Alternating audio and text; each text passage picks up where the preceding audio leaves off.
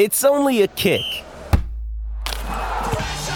a jump, a block. It's only a serve. It's only a tackle, a run. It's only for the fans. After all, it's only pressure. You got this. Adidas. Mother's Day is around the corner. Find the perfect gift for the mom in your life with a stunning piece of jewelry from Blue Nile. From timeless pearls to dazzling gemstones, Blue Nile has something she'll adore. Need it fast? Most items can ship overnight. Plus, enjoy guaranteed free shipping and returns. Don't miss our special Mother's Day deals. Save big on the season's most beautiful trends. For a limited time, get up to 50% off by going to BlueNile.com.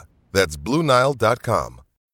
When you need mealtime inspiration, it's worth shopping Kroger, where you'll find over 30,000 mouthwatering choices that excite your inner foodie. And no matter what tasty choice you make, you'll enjoy our everyday low prices, plus extra ways to save, like digital coupons worth over $600 each week. You can also save up to $1 off per gallon at the pump with fuel points. More savings and more inspiring flavors make shopping Kroger worth it every time. Kroger, fresh for everyone. Fuel restrictions apply. Hello, welcome to the Snooker Scene podcast. I'm Dave Hendon, and I'm uh, getting over yet another great snooker final, the English Open at the weekend in Milton Keynes.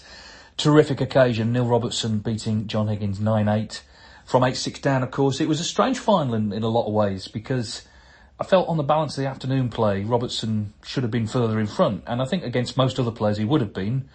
John Higgins did his sort of limpet-like uh, stuff and just clung on really, and then of course it all changed in the evening. Um, you can look back and maybe say Robertson maybe went too defensive, maybe protecting the lead. He couldn't score in those first four frames, and Higgins went 7 5 up. The interval came, and of course uh, it went 8 6. But Robertson then really did attack. He really did play well. He went for it. And, you know, it's pretty simple with Neil Robertson actually. When he attacks, he tends to play better. When he's on the defensive, he tends to play worse. And he went on the attack and he won. And regardless of the pattern of play during the day, all that mattered was who got to nine first, and it was Neil Robertson. Terrific win, 21st ranking title for him. He, he genuinely wanted to collect those Home Nations trophies as well because they're all named after legends he looks up to. So he's already got the Stephen Hendry Trophy, the Ray Reardon Trophy, and now he's got the Steve Davis Trophy. So it's the Alex Higgins Northern Ireland Open Trophy next for him. Higgins, of course, was very disappointed um, in the immediate aftermath of defeat. And we've had a couple of emails actually. And, and by the way, this episode will be about uh, looking ahead to the Champion of Champions in the main, but we're going to go through some emails first. I've had a couple of emails about Sunday night. Callum Law said the English Open was another great week for snooker, which as always was superbly covered on Eurosport and Quest. Unfortunately, as a John Higgins fan watching the final, it felt like there was a sad inevitability about the outcome after what happened in the Northern Ireland Open final. Don't think he did much wrong in frames 15 and 16, but in the decider, with the chance he had, he should have made at least 40, if not more. I know there's a huge amount of pressure, but I wonder if John, who many would argue is the best pressure player in the history of the game, is starting to feel it in these situations more than earlier in his career. I still think John is capable of winning any tournament, but I do worry about the impact these final defeats may have on him, because if he gets to more finals, the two gut-wrenching losses this season must still linger in the back of his mind. And Alpha Bonzi on the same subject says, after John Higgins loses again from two with three to play, does he want to win too badly? Should he treat the game like O'Sullivan and Williams? Well, of course, I mean, you're right, it was 8-6 uh, against Mark Allen, lost 9-8, 8-6 up uh, against Neil Robertson, lost 9-8. Tough to take, and the two, I think, are connected as well. And he said afterwards, you know, it proves I can't play at this level anymore. Well, I, I think most people kind of felt that was a bit of a, a reaction, an, an understandable one in the immediate aftermath of defeat, but, you know, John Higgins is still a great player. The fact he's got to two finals in a row tells you that. Um, it was a similar story really on the evening early on with Neil Robertson and, and, certainly later with John Higgins. They were losing position, they were getting in, and Higgins grossly misjudged a couple of positional shots where he could have continued breaks and, and possibly won. Um, we we can only really, I think you can only really look back on this in a couple of years and say, you know, is this actually a serious um, point in his career where it there's a turning point where he, he can't handle the pressure anymore. If in two years' time he hasn't won another tournament, then I think you possibly could look back on it and say it's significant. But if in two years' time he's won several tournaments or has been, you know, in several finals and he's still very much a top player, then we'll look back on it maybe as, as just a bit of a blip. And I tend to, to suspect he's more likely to be that because this has happened various times in his career. He's had little, you know, peaks and troughs, and he, he's spoken about, you know, maybe I, am I'm, I'm no longer a top player and all the rest of it, and then he comes good again. Um, and without picking on anyone, I, I'm, I'm genuinely not doing that. But I did his match against Oliver Lines in Milton Keynes, and the gulf between those two. When you see a real top player playing their best against a player down the rankings, you do understand the gulf in in standard. Now, you often hear people say anyone can beat anyone, which is true if the top player has an off day. But if the top player plays their best stuff, they'll win. And that's why, you know, you get to quarterfinals day as we did on Friday and there were so many big hitters. I think every quarterfinalist had won a ranking event actually. Even like people a little lower down the list like Luca Brecel, Mark King, they'd still won tournaments.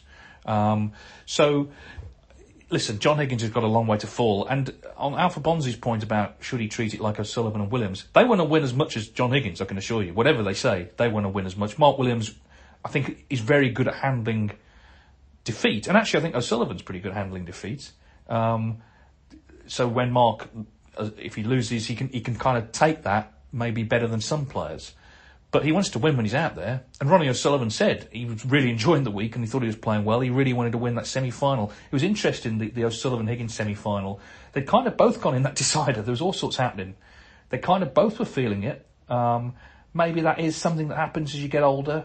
I think from Higgins' perspective, what was interesting was I interviewed him before the final for Eurosport and I said it's 27 years since your first ranking, ranking uh, title success do you still get as excited by being in, in a final? And he actually said, I get more excited than ever.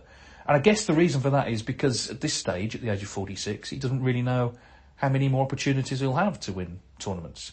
Um, but uh, I think, I think, listen, it's, it, right off John Higgins at your peril is kind of something we've said for, for many years, 25 years really, and uh, I think that still applies. He's playing good stuff, he's in a good place. I actually saw him after the final, he was with his family and you know he was a bit more chipper. Obviously, you know, surrounded by the people who love him the most, and much better than sitting in your room on your own sulking. So you know, he, he kind of it will hurt, but it, will get over it, I think. And I think we'll see more, plenty more of, uh, of John Higgins uh, as the tournament goes on.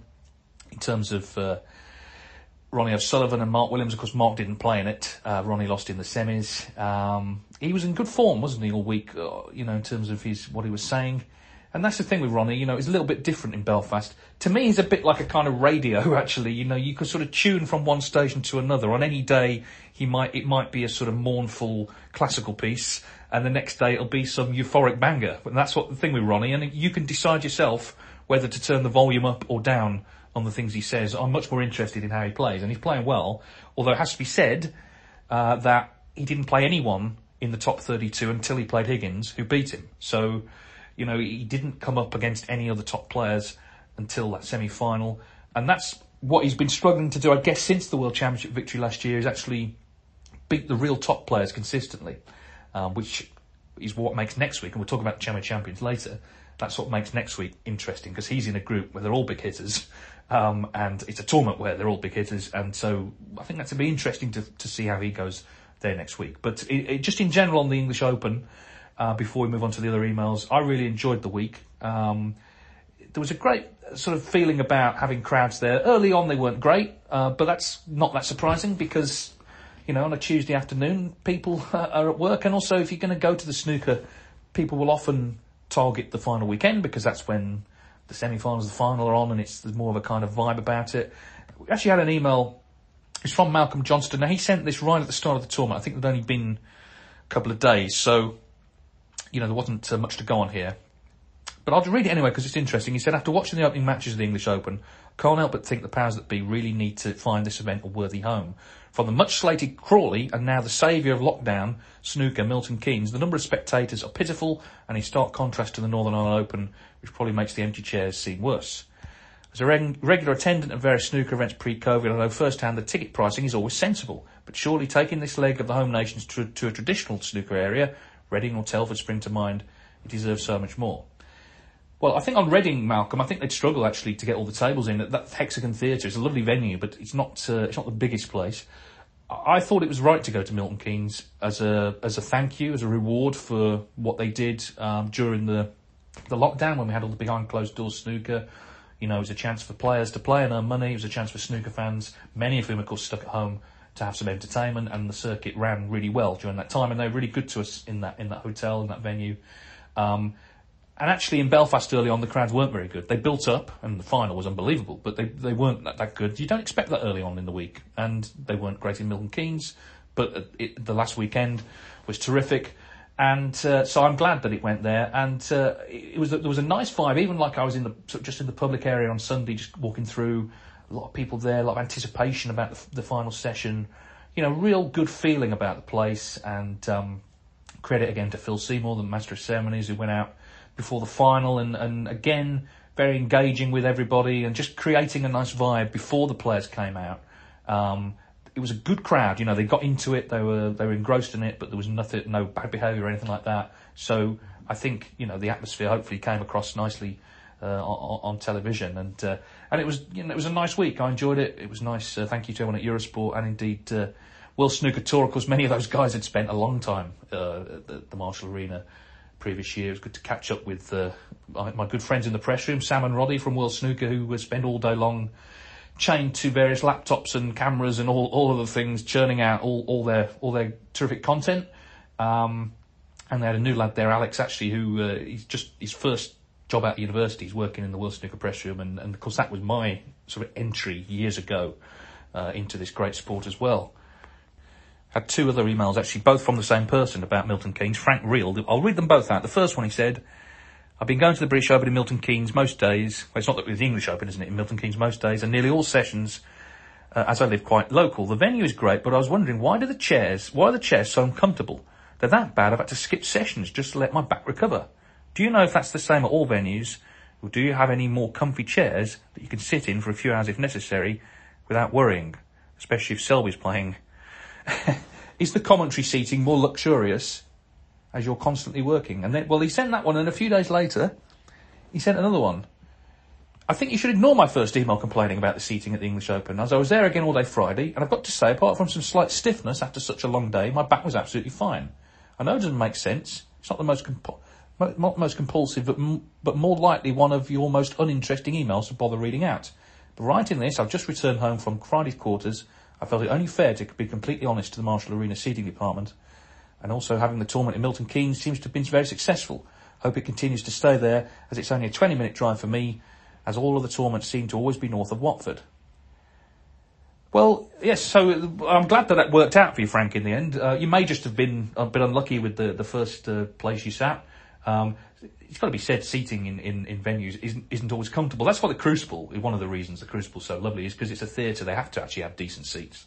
Um, not all sort of leisure centre type venues which have obviously temporary seating, you know, is that great. But uh, I'm, I'm, glad in the end uh, your back uh, sort of uh, survived. Long-time correspondent James Cook in America uh, is, is, is back in touch. He said, It's been a while since I last corresponded, but rest assured I'm still listening to the podcast which remains excellent. Thank you, James. It's the Friday of the English Open. I'm really enjoying the tournament. I'm currently between opportunities on the career front, but there's a silver lining in every cloud. My family is back at work and school, leaving me home alone with the Eurosport app on which I can watch snooker from 8am to 8pm using the time delay and catch up to watch all the matches. However, my plan is often ruined by match commentators, you being one, giving out the scores on the other tables whilst commentating on another game. Fans can surely follow the other matches online if they want to keep up to date scores. It does mean that if I hear the score or result of another game, it does kind of make it pointless watching it, and then I have to go and do something useful, like find a job. So can you please do me a favour and either give a heads up when you're about to reveal another score result or refrain from doing it? Thanks and keep up the good work. Still the best snooker podcast on the planet. Thank you, James. Yes, well, Rob Milkins actually uh, on Twitter called me out for this. He said, "Stop giving out the scores. I'm, I'm recording these other matches." Um, However, in the past, uh, broadcasters been, uh, and Eurosport on the home nations have been accused of ignoring other matches. Oh, you never tell us what's happening on the other tables. You can't really win with this. Maybe we need some sort of klaxon that we sound, which tells you we're, about to, uh, to, to mention the scores on the other table. Of course, on TV, the, the classic thing, um, sort of on the news, if match of the day is coming up, is and it seems incredibly antiquated in this day and age with people who've got access to it, every conceivable piece of information, you know, at their fingertips. But the classic thing is, if you don't know the score, look away now. I remember Trevor McDonald, the veteran News at 10 presenter, once saying that he he once um, he once said that on the news, and he had a letter from a guy who who said that he did look away, but he still saw the scores reflected in his sideboard. There was sort of a glass front on his sideboard, and he was really angry that uh, even though he'd been told by Trevor McDonald to look away, he could still see the scores. I take it on board, James. Maybe we can come up with some sort of way of uh, alerting people, but I think it's quite important to a lot of other people that actually the scores are given out. Um, I know you can find them yourselves, but if there's something interesting happening, then if we're covering the tournament, I guess we want to we want to you know bring that forward. But uh, clearly, there's a there's a balance to be struck, is what you're saying. Now, if you like passive aggressive emails, here's one from Harry Tumpkins. This is my third email. The previous two have been ignored, but I will have one last attempt. You, stated in the latest pod, Kyren Wilson is entitled to his opinion. Good of you, as you were interviewing him, and presumably the idea of these is to get some sort of interesting point from them. Only in snooker would a top six player saying he thinks he should be on the main table every so often is controversial. Harry in London. Thanks for getting in touch, Harry. Now, last week we had one of our perennial uh, queries about what, where Tony Meo is, and Luke Williams has some more news on this. I, I mentioned that he, as far as I know, he still is in the jewellery trade, and uh, he said uh, he said Tony was kind enough to ring me a few months ago after I wrote a letter to him asking if he was willing to share some of his memories of Patsy Houlihan for the book I'm writing. He's in great form, and it was a very kind gesture of him to call me, someone who he's never met, spoken to, or even know of.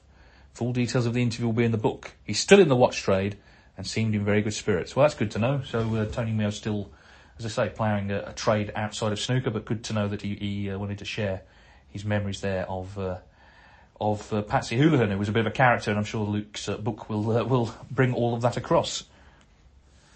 Leon Tricker writes about it, quite an interesting subject here. As I type, I'm listening to you commentate on the English Open semi-final between O'Sullivan and Higgins. Watching the match, my eyes keep being drawn to the decor around the table, the advertising boards, the players' seating and tables, and the carpet. In my opinion, the scenic backdrop for the Home Nations series is far better suited to a prestigious event than many other snooker tournaments. In particular, the World Championship has looked cheap and tacky in recent years, with green bays, blue advertising boards, and red carpet clashing and assaulting the senses. I wrote to you a little while ago about the declining audience dress code over the years, and I feel that the mise en scène of snooker venues is another example of standard slipping. I suspect this is primarily driven by sponsors, but I feel strongly that the stage dressing should befit the sporting drama, especially at the Crucible. Be interested in your thoughts on the matter. Thank you, Leon. Well, yes, I, I don't. I, from memory, I don't think I agreed with your view about the audience. Uh, well, I think the audience can dress what they like, dress in what they like. Frankly, if they paid their money to go. In terms of the sets, um, of course, in the old days, you used to have flower beds and all sorts. Um, although often they were obscured by cigarette smoke in the arena. Uh, I'm not an expert on this. Um, I, I, I, do get what you're saying about the Crucible, but obviously you know, the sponsors want the the uh, set decked out in their colours, and that was always the case with Embassy. Um, the great mystery over the 1987 um, World Championship, the set suddenly became blue, and there was a sort of theory that it was because it was 60 years of uh, the, of the World Championship having started in 1927, but it was, it was actually I think it was because there was a new brand of Embassy cigarette that was in a blue packet. Because it was kind of looked like an ashtray, really, in those days, the set. So, yeah, it, the, we've always kind of had this, but uh, people obviously have their own, you know, personal views and opinions, and, and uh, we, we've heard yours there. It's not something I get too upset about, to be honest. I thought the set was lovely um, in uh, Milton Keynes. I, I, agree, it looked nice. I like the Home Nations branding. Um, and, uh, you know, they, they, I think World Snooker Tour do a very good job of actually making the events look different. It's not easy when you've got so many. It's interesting, actually, just sort of to digress, go on a tangent here. Ronnie O'Sullivan, in one of his various interviews before the event, he made a comment that he said the, the snooker circuit had become toxic, which I didn't agree with. I think it's the wrong word. I think what it's become, actually, is a bit clinical. It's a bit, bit cold, is another word, maybe, as well, to describe it. In as much as, because, because it's become more professional, which is a good thing, and we've got more tournaments, you feel it's kind of, and we'll see this in the next few weeks, you, you feel it's kind of racing from one to another. An example is, you know, when I started in snooker, and even maybe 10 years ago, after a, a, final like that last night, there would have been a reception. There would have been, you know, free drink and food. There would have been a sort of get together for everyone who worked at the tournament. The, the winner would be there. As it is, as far as I'm aware, Neil Robertson and his family just got in the car and drove home. There was no great sort of hoo ha. And even like the bar in the hotel shuts at midnight. You know, they weren't going to, they don't stay open there. So people relaxing after the event and you know coming together and having a drink. That wasn't really an option because it finished so late. Um, it never used to be like that. You know, the, the in the old days there'd be an all nighter. Um, people letting their hair down, but there's not time to do that now because I guess, for example, Robbo is he'll have a day off and he'll be back practicing for the Champion of Champions with the UK Championship around the corner as well. It's an important time of the season, so it's become a bit clinical. It's become okay. Let's get this week out the way. Then where are we next week? Um, but that's because it's become more professional and more successful. There's so many tournaments now.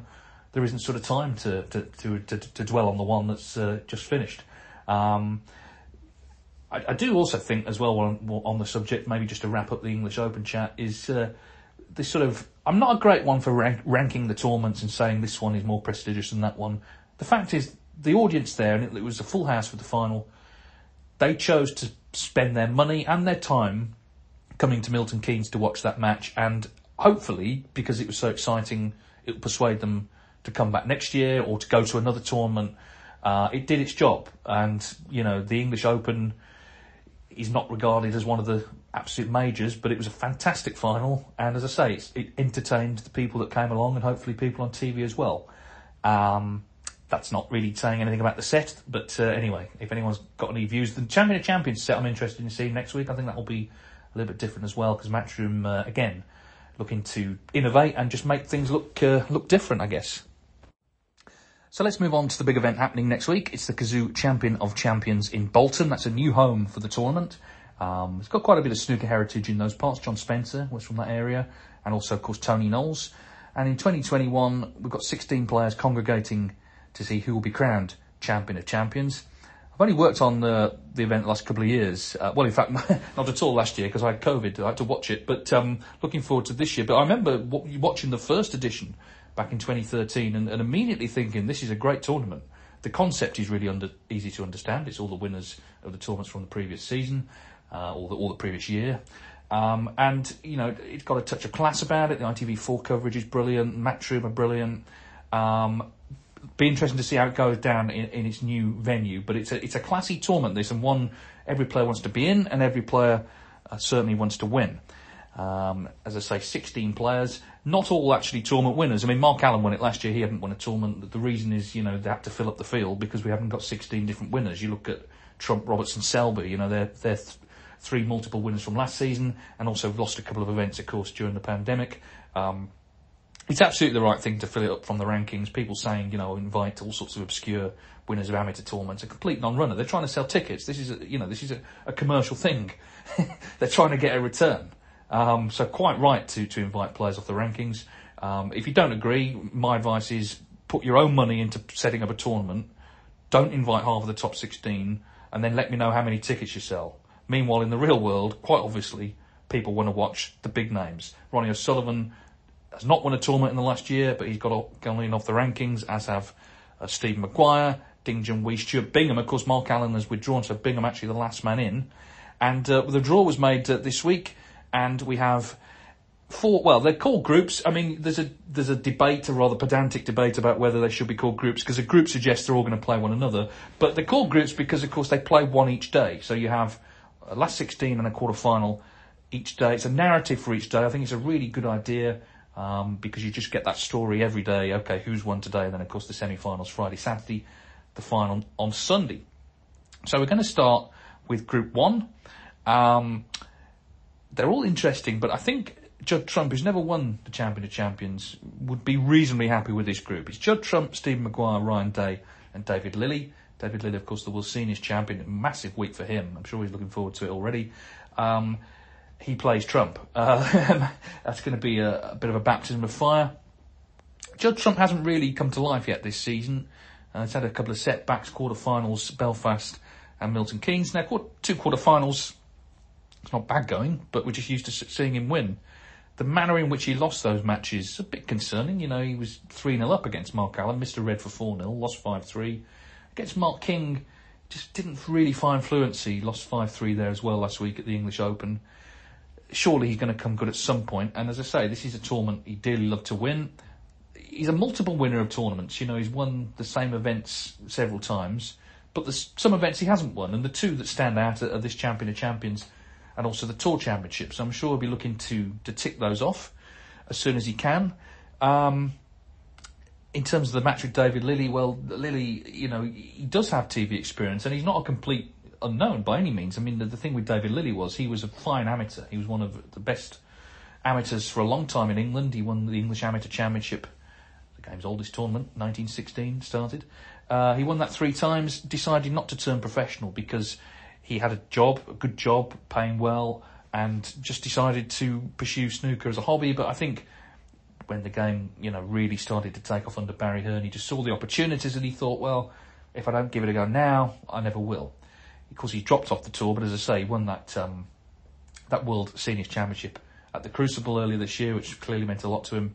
So, you know, he absolutely deserves his place, but it's a tough match against Trump.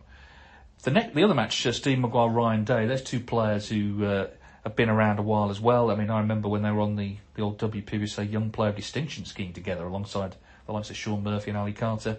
Uh, Maguire, we've barely seen this season, but of course he's got previous for coming into tournaments that he hasn't strictly qualified for and winning them. He did that at the Tour Championship last year. Ryan Day, of course, got in winning the shootout. His results have been pretty good this season. He's been qualifying. He's been racking up a few wins. Of course, he plays uh, Maguire in the other uh, match in that group. I'm going to predict each group, and I'm going this is stick your neck out territory. Here's the thing: Maguire has beaten Trump several times. He beat him at the Masters. He doesn't fear playing him. But my view is that Judd Trump is going to come good at some point, and he loves this tournament. I know he's had some import into the look of it, and you'll see different clothing. And I know that Judd Trump has been certainly asked his opinions, put it that way, on, on that sort of stuff. Um, he'll be trying absolutely his hardest to to nail this. Of course, he lost that final, didn't he, to Neil Robertson two years ago, one of the great finals in any tournament. So you know, it's not exactly I know uh, sticking my neck out, but I am going to go for Judd Trump in that group. Group two.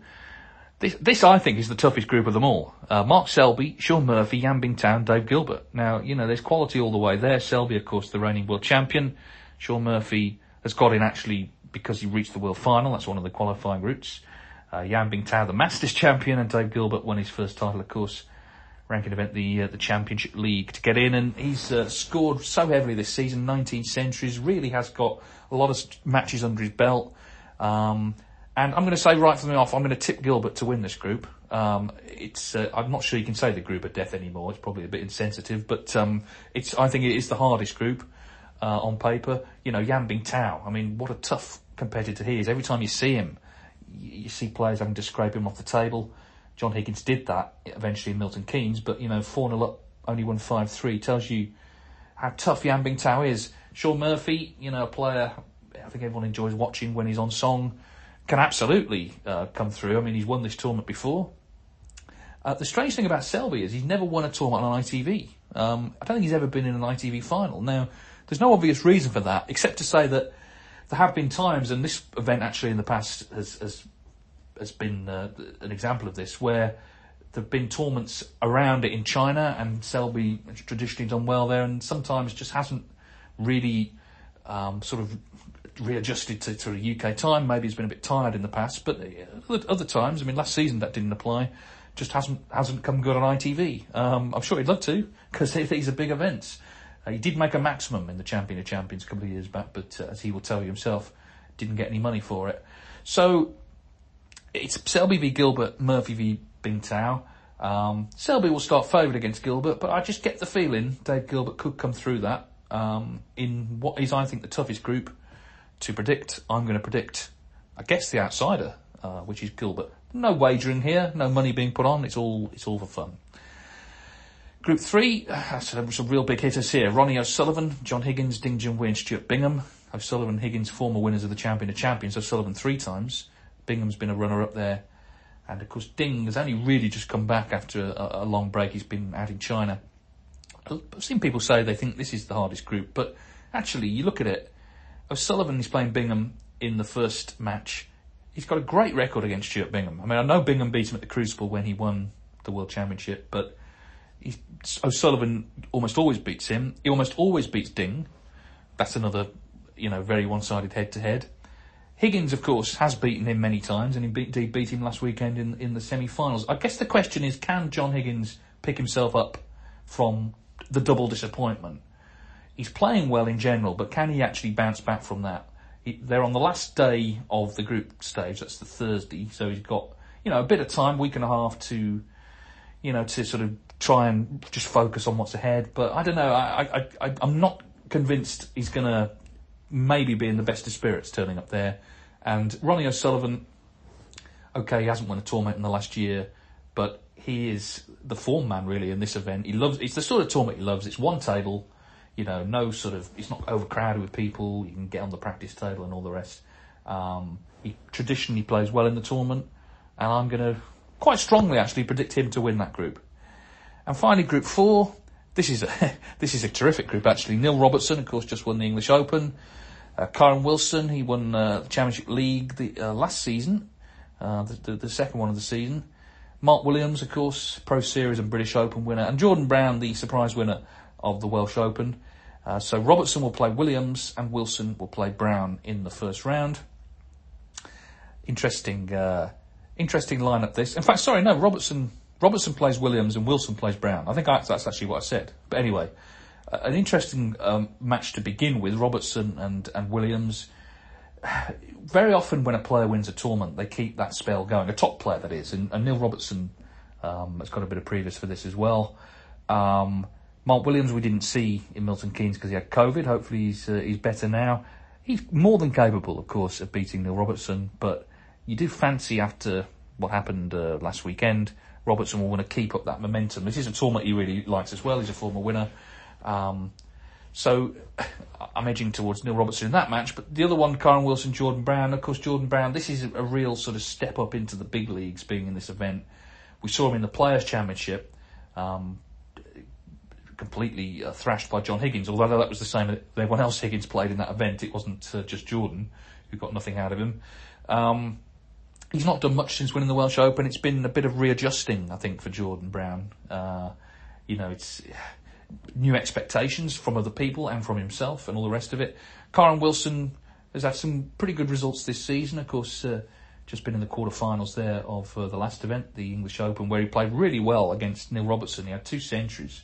Um, I saw him actually in the bar after, and uh, he was with his, his brother and, and, and, some friends, and just briefly chatted to him and, and, and just he was just saying, well, listen, we both play well. Someone had to win. He seemed pretty chipper and happy with how he played, even though, of course, he didn't get the result. And uh, I don't know whether I'll be happy or not to know that I'm going to tip him for this group. So I'm going to tip Kyren Wilson to win that group. Um, he's been runner-up before. I thought it was a bit unlucky, actually, not to win it when he played O'Sullivan in the final. So my tips, for what it's worth, and let's be honest, is not worth much, for the four group winners are Judd Trump, Dave Gilbert, Ronnie O'Sullivan and Kyren Wilson. In terms of who's going to win it, well, I'm sort of leaning towards Trump on the basis that, you know, he's going to presumably start winning tournaments again soon. I do think this is one he's targeting um, quite strongly because it's one he's never won before. It's one that he really likes. And I think he will like the, as I say, the we'll we'll see it next week when when we get underway on Monday. But there'll be a sort of different look. The players are wearing different clothing. I'm sure that will create a lot of a lot of interest. Um, they're wearing sort of, uh, as I understand it, sort of shirts with their sort of nicknames on the back. Not not like darts exactly. I think it's a little bit sort of more reserved than that. But anyway, an, it'll be a talking point. I, I, always say the same thing about the, the dress code. I really, it's really low down my list of priorities. Some people will think it's a, a way of modernising the sport. Some people, traditionalists maybe, will be aghast that the uh, the waistcoats and the bow ties. Well, in fact, it was ties before in this event have gone, but that's all kind of froth because it's the snooker that we enjoy. So I'm sort of leaning towards Trump uh, to, to, win the title, but uh, you know we'll see. It'll be a great week, I think. It's live in the UK on ITV4 and uh, uh, around the world on other on other platforms. I hope people enjoy it, and I hope people are positive about it. You know, uh, I've already read some strange comments uh, from people saying you know, oh, the format's wrong, or this is wrong, or that's wrong. It's not wrong. It's, this is a private promotion. Matchroom can do whatever they want. Simple as that. it's their event. They're putting their money up. They want a return, and they work with the broadcast partners and they work with the sponsors. Um, but this is not a ranking tournament. This is an independent event, and the promoters can have whatever format they want, whatever criteria they want, whatever whatever they want, basically. And and uh, I'm sure they do it well. Matchroom Multisport, very passionate, dynamic a company. It's all part of the same umbrella, I know. Uh, but they, you know, they because they only do two snooker events a year. You know, they they want to, I guess, make it look different to the World Snooker Tour events. But it's the same sport. The rules haven't changed. Uh, it's the same game, and traditionally this event throws up some uh, terrific matches. So uh, I hope everyone will enjoy it. Uh, you can, uh, of course, email us, snookerscenepodcast at mail.com, snookerscenepodcast at mail.com. We're proud members of the Sports Social Network. Check out their other podcasts. In future weeks, I hope to have a few guests on, rather than me just talking to myself. Um, and there's all sorts of wild talk about a Christmas special um, involving, well, I'll leave it at that because uh, negotiations uh, are ongoing. Um, so, yeah, so next week uh, is the Champion of Champions. And then, of course, we uh, we we don't stop really until Christmas. Um, we got the UK, we got the uh, Scottish Open, we've got the World Grand Prix. There's a bit of Championship League that's going to be around as well before Christmas. So uh, yeah, a feast for snooker fans. As uh, it's certainly in the UK, the weather starts to deteriorate. The nights draw in. It gets darker earlier. All the rest of it. Uh, settle by, down by the fire, real or metaphorical, and watch the snooker. A couple of landmarks actually to look out for next week in terms of centuries. Neil Robertson needs one for 800 for his career. Mark Selby one for 700. Um, so uh, just a couple of little little landmarks there. But uh, anyway, that's it. Thanks for listening. And uh, well, as I've re- resurrected the catchphrase, I may as well say it. Goodbye, bye. Sports Social Podcast Network. With the Lucky Land slots, you can get lucky just about anywhere. This is your captain speaking. Uh, we've got clear runway and the weather's fine, but we're just going to circle up here a while and uh, get lucky. No, no, nothing like that. It's just these cash prizes add up quick. So I suggest you sit back, keep your tray table upright, and start getting lucky. Play for free at LuckyLandSlots.com. Are you feeling lucky? No purchase necessary. Void where prohibited by law. 18 plus terms and conditions apply. See website for details. Step into the world of power, loyalty, and luck. I'm going to make him an offer he can't refuse. With family, cannolis, and spins mean everything. Now, you want to get mixed up in the family business. Introducing The Godfather at ChumbaCasino.com. Test your luck in the shadowy world of The Godfather slot. Someday, I will call upon you to do a service for me. Play The Godfather now at ChumbaCasino.com. Welcome to the family. No purchase necessary. VGW Group. Void where prohibited by law. 18 plus. Terms and conditions apply.